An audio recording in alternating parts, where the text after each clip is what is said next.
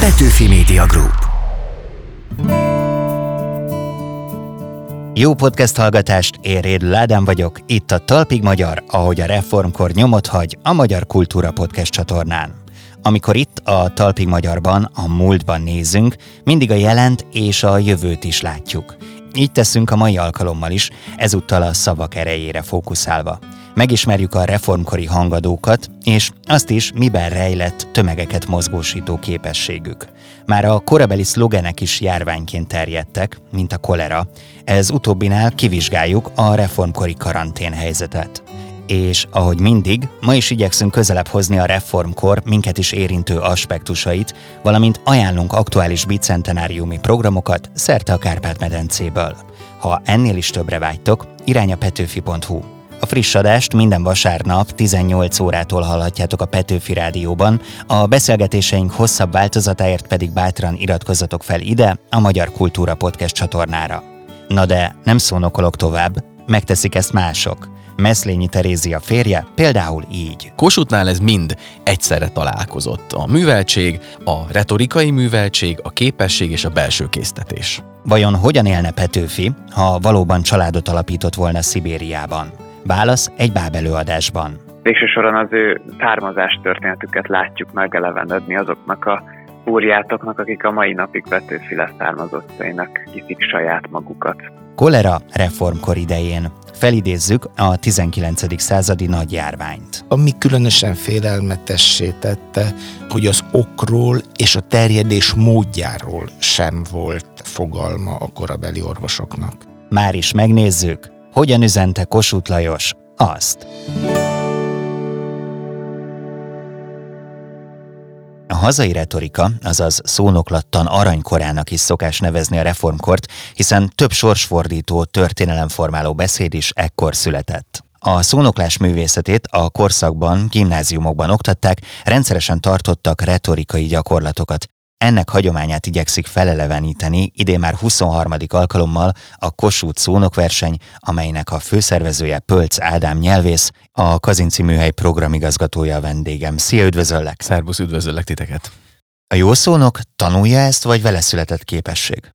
Mind a kettő, már az ókori görögöknél Arisztotelész is mondta, hogy a vele született képességet gyakorolni kell, tehát oké, okay, hogy valaki tehetséges, de az nem lesz a szónok csak úgy, hanem bizony azt a tehetséget ki kell aknázni. És persze, aki talán kevés vagy kevesebb talentumot kapott a szónoklásra, az is megtanulhat olyan fogásokat, amiktől a beszéde hatásos lesz, és hatást tud tenni az emberekre. Tudsz mondani konkrétumot? Ugye Démosztenészről mondták azt, hogy ő a korának az egyik legnagyobb szónoka volt, és hát ha a tehetségét nézzük, talán ugye ő akadályoztatva volt, hiszen a, a dadogása miatt eléggé nehéz volt neki a nyilvános megszólalás, és ugye az a legenda járja, hogy ő kavicsokat tett a szájába, és ezzel gyakorolta a helyes kiejtést, meg ezzel próbálta fékezni a dadogását. Itt most mondtad a helyes kiejtést, de hogyha azt kellene felsorolni, hogy mi egy jó szónok három legfontosabb ismérve, akkor mi lenne a top három? A legfontosabbak talán a kiállás, a megjelenés, ami még nem is egy nyelvi dolog, hanem az, hogy hogyan áll ki a közönség elé valaki, és ebbe beletartozik maga a karizmája a személyiségnek, illetve hát az is, hogy hogy van fölöltözve. Ez a 7 másodperces szabály, hogy nagyjából ennyi kell, hogy valakiről véleményt alkossunk? Tulajdonképpen igen. Rögtön az első blikre az ember el tudja dönteni, hogy valaki szimpatikus-e neki vagy sem, és hogyha az nagy tömeg előtt történik, akkor az nagy dózisú hatás, gyakorlás. A második az, hogy megfelelő üzenetet tud-e megfogalmazni a közönségének. Tehát tudnia kell, hogy kikkel áll szemben, mert hogyha nem jól, nem jó módon fogalmazza meg azt az üzenetet, akkor bizony félre mehet az egésznek a célja, és ha egy harmadikat kellene mondani, akkor talán nyelvészként nem is mondhatnék mást, a nyelvezet, amit használ. Az kicsit össze is függ az üzenettel egyébként, a hogyan fogalmazom meg, mennyire szabatosan, mennyire annak a korosztálynak szólóan, annak a szakmai közönségnek, vagy, vagy nem szakmai közönségnek szólóan. Nekem annó volt retorika órám, ami nagy hátránya volt ennek, hogy soha nem volt szóbeli feladat. De ha jól tudom, akkor a reformkorban ennek az oktatása eléggé előre volt, előtérbe volt helyezve. Sőt, korábban is egyébként, főleg a, az egyházi iskolákban azért a szónoklásnak nagy hagyománya volt, hiszen hát ugye gondoljunk csak bele, hogy a prédikációkhoz is nagyon kellett ugye a szónoki képesség. A reformkor meg egyébként is retorikai szempontból is egy erős korszak volt, mert előtte pár évtizedig nem is nagyon volt lehetőségük a rendeknek szónokolni, hiszen az uralkodó nem hívta össze az országgyűlést, de akkor ott 1825-től kezdve elindult valami, ami ugye a kezdeményezésekben, Széchenyinek a kezdeményezéseiben öltött testet, ami aztán ugye kicsúcsosodott arra, hogy a magyar lett a hivatalos nyelv Magyarországon, tehát nagyon sűrű volt ez az időszak, ami a, a kezdeményezéseket illeti, és a kezdeményezéseket pedig szóban kellett megtenni, tehát ahhoz viszont tényleg kellett a kiállás.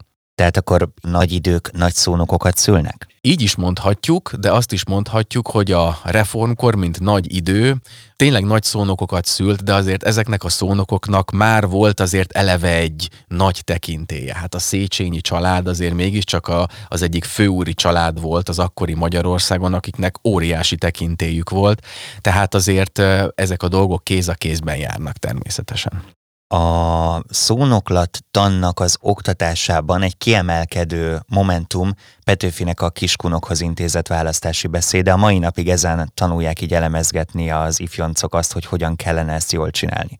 De ha jól tudom, ott azért abban konkrét felkészülés volt, tehát ez nem egy ilyen improvizált beszéd volt. A jó szónok improvizál, vagy megírja a szöveget? A jó szónok mind a két területen jó. Tehát, hogyha valaki tényleg jó képességekkel rendelkezik, akkor nem csak egy előre fölvázolt gondolatmenetet tud elmondani, hanem van egy olyan műveltsége, amit elő tud hívni egy adott helyzetben. Ez egy nagyon nehéz dolog egyébként, mert olvasottnak kell lenni hozzá, tudni kell, hogy hogy, hogy kell megfogalmazni az üzenetet, hogy a helyzethez kell reagálni, és a helyzetben a fejből előhívható tudást is aktivizálni kell. Nekem most erről az ugrott be, amikor Jókai Móra nyomda előtt állókat a Nemzeti Dal megjelenése előtt azzal, hát mondjuk úgy buzdította vagy bíztatta, hogy le az esernyőkkel, hogy állunk ma holnap esetleg golyók elé, ha az esőcseppek is terhünkre vannak. És hogy azon gondolkoztam, hogy ez valószínűleg egy olyan mondat lehetett, ami ott abban a pillanatban bevillan neki. Azért a szónoklat az nagyban a pillanat művészete. Abszolút így van, tehát a, csatlakozni kell ahhoz a hangulathoz, ami ott történik. Hát ugye Jókai Morról nem, nem csak ez a kis rövid beszéde maradt fönn, hanem az, amit azon a napon az orvostan hallgatóknak mondott el bíztatásképpen, az is egy körülbelül három-négy soros kis beszéd, és pont ugyanerről szól, hogy most itt van a pillanat, most kell cselekedni, tessék beállni a sorba, velünk jönni, vonulni, és megcsinálni azt a forradalmat. És egyébként itt a reformkori megfogalmazás Szeberényi Lajostól az volt 1849-ben, hogy a szónoklat a civilizált népek fegyvere, melyel vérontás nélkül nyernek győzelmeket ezen lehetne egy kicsit vitatkozni, mert oké, okay, hogy győzelmet nyer az ember, de aztán a jó szónoklatból előbb-utóbb vérontás lesz. Nem tudom, te ez hogyan viszonyulsz. Igen, a mai kor az már egy picit másképpen tekint a szónoklatokra, mert valóban van egy olyan metaforikus elgondolásunk, hogy ez egy szóbeli küzdelem, és ez igaz is, ha mondjuk veszünk egy vita szituációt. De ma már a retorikára leginkább úgy tekintünk, mint a közös konszenzus teremtésnek az eszközére, vagy arra, hogy valaki hogyan tud egy közösség tagja lenni, tehát hogyan tud olyan üzenet üzenetet megfogalmazni, mondjuk befogadják valahova. Tehát kevésbé ezt a harcias jellegét hangsúlyozzuk most már, de való igaz, hogy nyilván az adott kor is szüli azokat a, azokat a szónok jellemeket, akik aztán ugye meghatározók lesznek, és hát persze ugye az ókori szónokokat, ha nézzük, akkor ott bizony rengeteg ilyen buzdító harci beszéd volt háborúra, vagy akár a békére is egyébként, de ott voltak azért igen kemény egymásnak menések ennek eredményeképpen. Szerintem, hogyha a reformkorból top szónokot kell választani, akkor Kossuthra esne a választásom. Mit tudott ő? Kossuth maga jogász volt. Tehát, hogy neki eleve volt egy olyan retorikai képzettsége, ami ugye alkalmassá tette őt arra, hogy közönség előtt szónokoljon. Nyilván volt egy olyan karizmatikus megjelenése is, ami ezt jól kiegészítette és segítette, és hát természetesen az ő forradalmi lelkülete is hozzájárult ehhez, hiszen hogyha nincsen meg a belső késztetés, hiába van az embernek jó készsége, ha nincs belső késztetés, akkor ugye nem ér a dolog úgymond semmit, és Kossuthnál ez mind egyszerre találkozott. A műveltség, a retorikai műveltség, a képesség és a belső késztetés. A legjelentősebb és a legerősebb szónoklat, ugye 1848-ból a haderő megajánlása ügyében, csak hogy egy mondatot idézzek, uraim, a haza veszélyben van. Hát ezt nagyon eltalálta. Szerinted sejtette, hogy ekkora hatása lesz ennek a mondatának, vagy őt is meglepte? Néha, sőt, a legtöbb esetben a legrövidebb üzenetek hatnak az emberekre. Az, hogy kijelentem, hogy a haza veszélyben van egy olyan korban, amikor a haza az egyik legfontosabb gondolati tartalom az emberek fejében, hogy a hazát megőrizni. Mi az a haza egyáltalán? Hol vannak a határai? Mikor önálló a haza? Hát ha valaki valamiről gondolkodik, és folyamatosan az jár a fejében, és azt mondom, hogy veszélyben van az a dolog, akkor az biztos, hogy nagy hatást fog elérni. És hát ugye ennek a beszédének a végén van Kossuthnak az a mondata, hogy ugye, hogy Magyarországot a pokol kapui sem fogják megdönteni, hogyha most összefogunk, és a haderőre megszavazzuk azt a sok pénzt, ami a felállításhoz kell. Akkor mégis mi az, amit itt a Kossuth szónok verseny előtt eltanulhatunk Kossuthttól? Tehát mi az, amit mára átemelhetünk és alkalmazhatunk abból, amit ő tett? Szerintem a felkészültség és a lelkület a felkészültség abban a tekintetben, hogy mindig ezt a beszédét emlegetjük, de hát ő ugye amikor számüzetésben volt, akkor is ugye rendszeresen járta a külhoni magyarságot, és folyamatosan buzdító beszédeket mondott, tehát ő rendkívül felkészült volt a maga nemében abból, hogyan kéne Magyarországnak léteznie a világban. Tehát kell egy elképzelés nyilván ebben a helyzetben, és nyilván az a lelkület, ami társult az ő megszólalásaihoz, az ilyen formában ezt, ezt jól kiegészítette. És és ez ma is értelmes és izgalmas történet, hiszen ha veszünk egy mai témát, mondjuk nem tudom én, vitatkozunk arról, hogy vagy, vagy arról mondjuk el a véleményünket, hogy van-e fiú és lány között barátság például. Van-e értelme a bitcoin kereskedelemnek? Vagy például a vegetáriánus és vegán között mi a különbség? Van-e egyáltalán a kettő között értelme különbséget tenni? Tehát ezek ilyen mai témák, amik foglalkoztatják az embereket, és megvan a lelkület bennük arra, hogy, hogy akár meg is szólaljanak. Jó az utánpótlás? Szerinted, hogyha itt lenne Kossuth, akkor verni a csapatot? Ez mindig veszélyes, hogyha egy, egy különböző korból próbálnánk visszatekinteni, de én úgy gondolom, hogy ha Kossuth megértené, hogy mik a mai trendek, akkor én úgy gondolom, hogy elégedett lehetne azokkal a fiatalokkal, akik törekszenek arra, hogy jó szónokok legyenek. Ádám, nagyon szépen köszönöm, hogy eljöttél hozzám beszélgetni. Köszönöm a meghívást.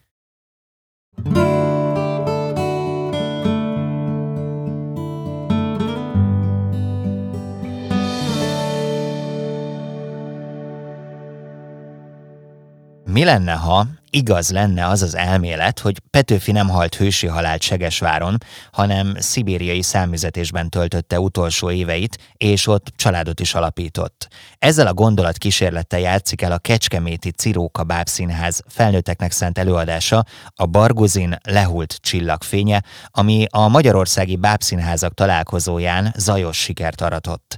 A nagy közönség számára novembertől látható darabot Fábián Péter írta és rendezte. Szia Péter!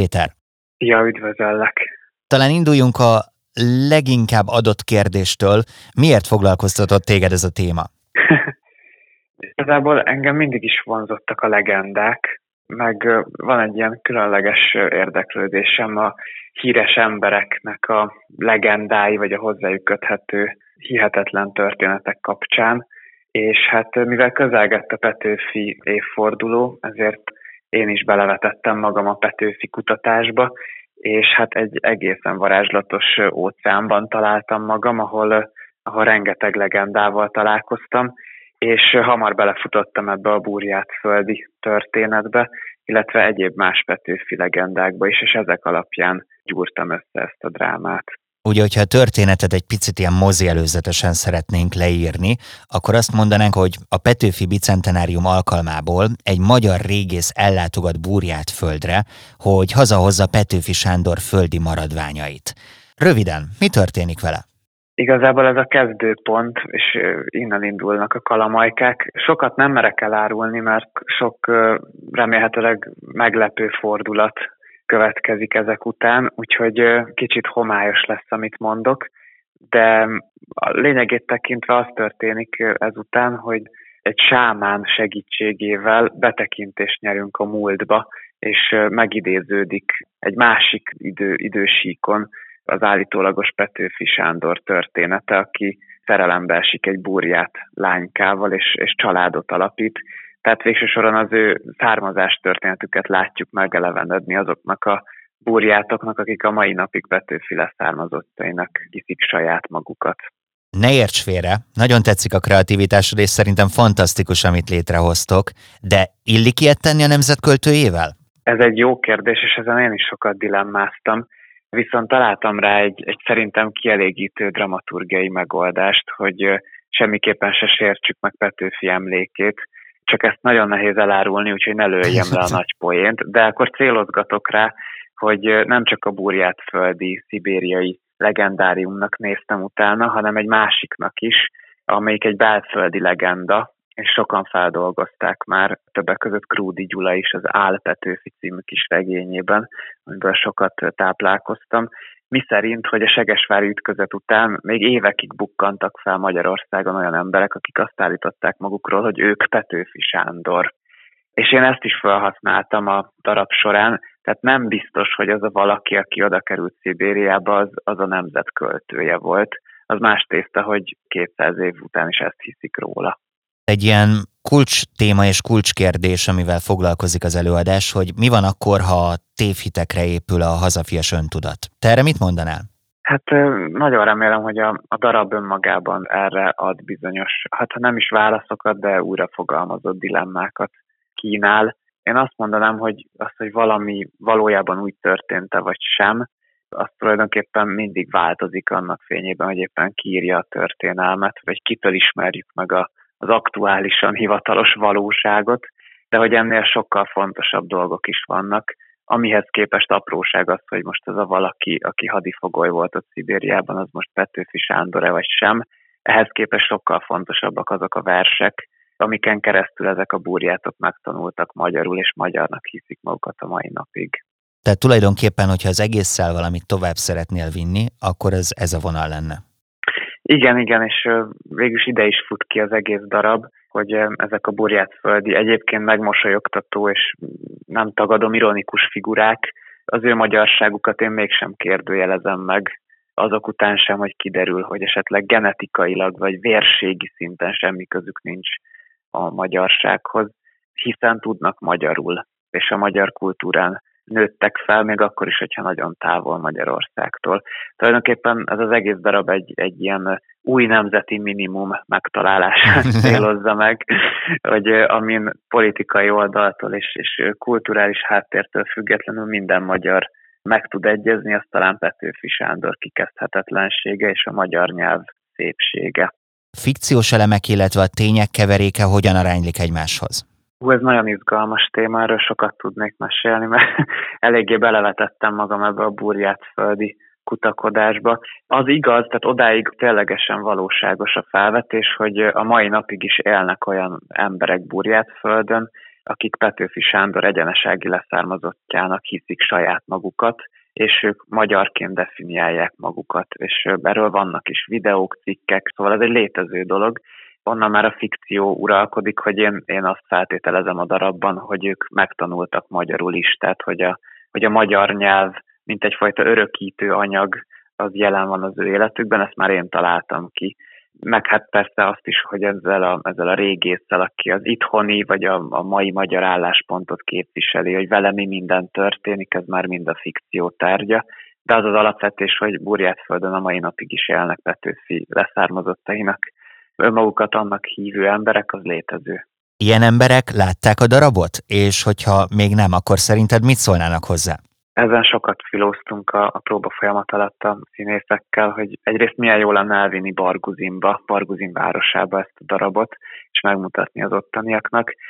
Hát én bízom benne, hogy, hogy nem sértődnének meg, holott persze nyilván sok iróniával közelítünk az ő figuráikhoz, de talán értenék azt, hogy itt most nem arról van szó, hogy bárkit is meg akarunk sérteni, hanem, hanem éppenséggel megemelni, vagy egy közös nevezőt találni velük. Talán annyit említsünk meg, hogy ki alakítja Petőfit, illetve hogyan jelenik meg ebben a darabban a Bábszínház vonatkozás. Petőfi Sándort egy húsvérszínész fogja alakítani, nem Báb.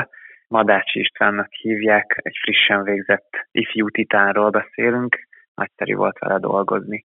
A bábok és az élő színészek viszonyáról pedig annyit, hogy talán kivételes, de hogy itt több lesz a prózai élő jelenet, mint a báb jelenet.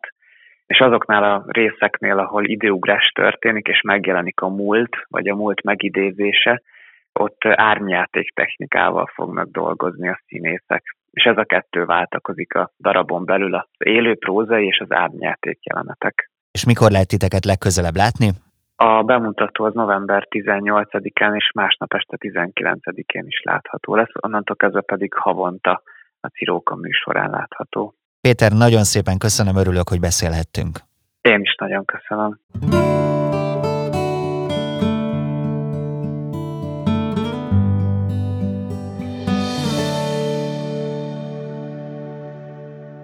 A karantén nem új keletű dolog, a reformkorban is előfordult, hogy zárlatot rendeltek el egy-egy pusztító járvány megfékezésére. Az egyik legsúlyosabb járványhelyzetet idehaza az 1831-ben felbukkant kolera okozta. A hatóságok hiába vezettek be korlátozó intézkedéseket és zártak el egyes helységeket egymástól hermetikusan, a gyilkoskor rengeteg áldozatot szedett, köztük volt a nagy nyelvújító Kazinci Ferenc is.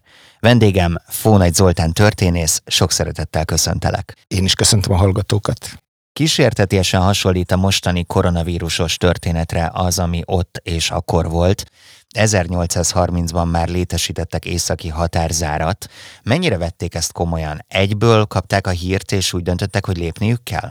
Ez az egyből kapták a hírt természetesen 1830-as évek elején egészen mást jelent, mint jelentett a koronavírus idején, amikor napról napra, tehát gyakorlatilag azonos időben láttuk, hogy mi történik Ázsiában, aztán világszerte, tehát az akkori kommunikációs viszonyok között ez hetekbe telt, és sokkal kevesebb hír, sokkal bizonytalanabb hírek érkeztek. Nem azonnal kapták a hírt. Egy-két éve bukkantak már föl a mondjuk a monarchia beli, így magyar sajtóban is hírek a koleráról, mint maga általában is a kolera járvány Indiából indult el, a Bengáli öböl vidékéről. Ez a hullám, ami eljutott Európába, ez is évek alatt jutott el a mag Európába. Kereskedők, aztán hadseregek vitték ezt, azt mondtad, hogy hasonlított a mai helyzethez. Bizonyos hasonlóságot lehet találni, azért alapvetően más volt ez a helyzet, más volt az, az orvostudománynak és az állami intézményeknek a reagáló képessége. Gondoljunk bele például, hogy még 1831-hez képest négy-öt évtizedet kell várni, hogy egyáltalán a mikroszkópikus kórokozóknak a létéről tudomást szerezzen az orvos. Tehát a legfontosabb fogalom az a rejtélyesség és a, és a bizonytalanság. És akkor itt meg is van az, hogy miért hasonlítom a koronavírushoz a dolgot, mert ugye ezt mi is megéltük. Azon kezdtem el gondolkodni, mikor olvastam erről a kolera járványról, hogy vajon mennyire foglalkoztatta ez akkoriban a hétköznapi embereket. Tudom azt, hogy te a hétköznapi élettel, a mentalitással foglalkozol így a 19. században. Mennyire beszéltek erről? Amikor megérkezett, amikor ez kézzelfogható veszélyé vált, akkor természetesen uralta a gondolkodást.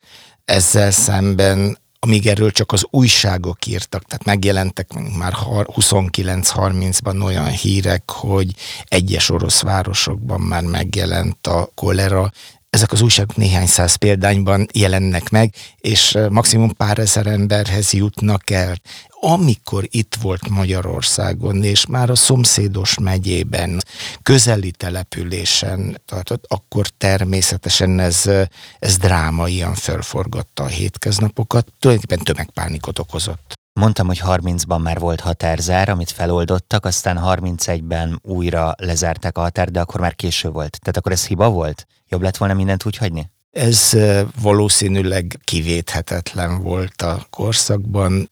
Európa összes országán végigment, tehát egyszerűen nem lehetett védekezni abban a korban. Dél-Európától Skandináviáig és Oroszországtól Angliáig egész Európát végigpusztította. Tulajdonképpen ilyen anarchikus állapotok uralkodtak, mert hogy nem nagyon tudták, hogyan kezelni ezt a helyzetet. Én például olvastam egy olyat, hogy a kutakba szórtak fertőtlenítőszert, és állítólag véletlenül voltak olyan kutak, amikbe több került, és aztán a parasztság fellázadt a nemesség ellen, hogy biztosan ezt direkt szórják bele, mert ki akarják őket végezni. Ezek magyarázott kísérletek, hogy került-e bele több, úgy gondolták, tehát egykorúan esetleg úgy magyarázták, hogy több került, egyszerűen megállíthatatlan volt a kolera. Korabeli orvostudománynak esélye nem volt arra, hogy fölvegye vele a küzdelmet, tehát sem gyógyítani, sem megelőzni nem tudták, és ami különösen félelmetessé tette, hogy az okról és a terjedés módjáról sem volt fogalma a korabeli orvosoknak és ez oda vezetett, hogy felnőttek a társadalmi ellentétek, tehát a parasztság és a nemesség közötti szintkülönbség, a parasztság rossz helyzete, az gyakorlatilag lázadást szított, amit szintén nem tudtak kezelni ebben a kaotikus helyzetben. Igen, ez a lázadás az egy regionális volt, északkelet, az akkori, tehát a történelmi Magyarország északkeletén, Sáros, Zemplén, Szepes megyében, egyes jobbágyfalvak anarchikus lázadást robbantottak ki. Egyébként ez sem volt magyar specialitás. Európa szerte voltak zavargások a kolera idején. Hát a társadalmi struktúrától függően, tehát hogy melyik ország hol tartott az iparosodásba, mondjuk Angliában, tehát a kapitalizmus, iparosodásban élejáró országban, ott a nagyvárosokban történtek hasonló zavargások, és mondjuk ott az orvosokat okolták.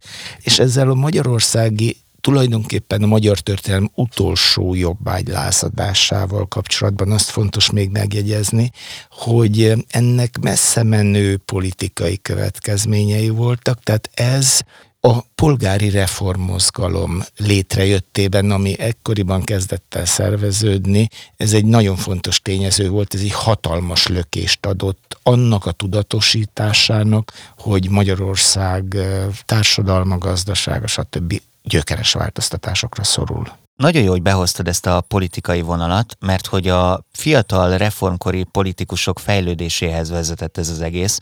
Kossuth Lajos például kolera biztos volt. Ő hogyan kezelte ezt a helyzetet? Ez tulajdonképpen egy megyei hivatal volt, a megyei kolera elleni védekezés apparátusának az egyik mondjuk alsó szintű vezetője volt.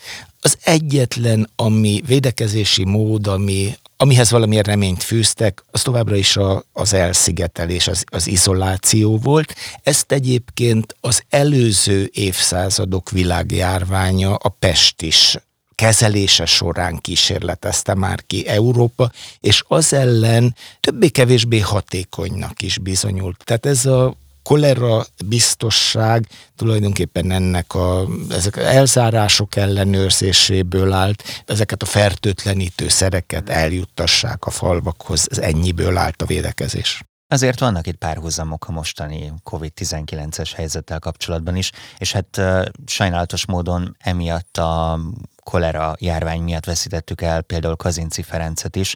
Számokban mit mondhatunk, mi lett ennek az egésznek a következménye? Elmondható az, hogy mondjuk a nemesség nagyobb arányban élte túl, ott jobban működött a karantén, vagy nem számított a, a vírus, nem válogatott, parasztott nemest ugyanúgy elvitt magával, illetve mennyire fogyatkozott meg a magyar nemzet? Ez az 1831-es kolera járvány a 19. század legnagyobb demográfiai katasztrófája volt. Nagyjából három hónapig tartott a tombolása, és ez alatt a körülbelül 12-13 millió lakosú történelmi Magyarországon 500 ezeren betegedtek meg, és közülük minden második meg is halt. Lehet, hogy ennél még nagyobb statisztikákba ennyien kerültek bele, tehát kb. 250 ezer halálos áldozat. Ugye Gazdagok, gondoljunk szegények, bele, fiatalok, idősek. Kolera félelmetességét különösen fokozta a kiszámíthatatlansága. Tehát, hogy nem volt racionálisan megmagyarázható mintázata. Természetesen például azoknak az arisztokratáknak, akik bezárkózhattak a kastélyaikba, sokkal jobb esélyük volt arra, hogy elkerüljék a fertőzést, mint mondjuk a városi alsó rétegeknek, vagy a parasztságnak, akiknél nagyon sűrű a személyes érintkezés. Zoltán, mindig öröm veled beszélgetni, nagyon szépen köszönöm, hogy eljöttél hozzánk. Köszönöm a meghívást. Ez volt a Talpig Magyar, ahogy a reformkor nyomot hagy, a Petőfi Emlékév hivatalos műsora a Magyar Kultúra Podcast csatornán.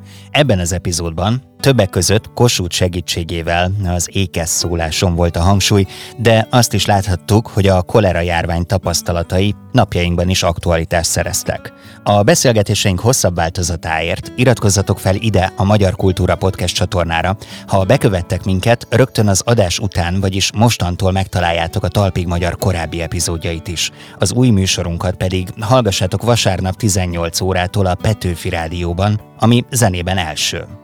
A legendás szónokok után száz szónak is egy a vége. A következő találkozásunkig nézzetek körbe a petőfi.hu-n. Köszönöm a segítséget a Talpig Magyaroknak, Péceli Dórinak, Megyeri Gabriellának, Csali Anna Máriának és Szemők Bálinnak. Jövő héten is várlak benneteket, Éréd Ládán vagyok. További jó podcast hallgatást kívánok!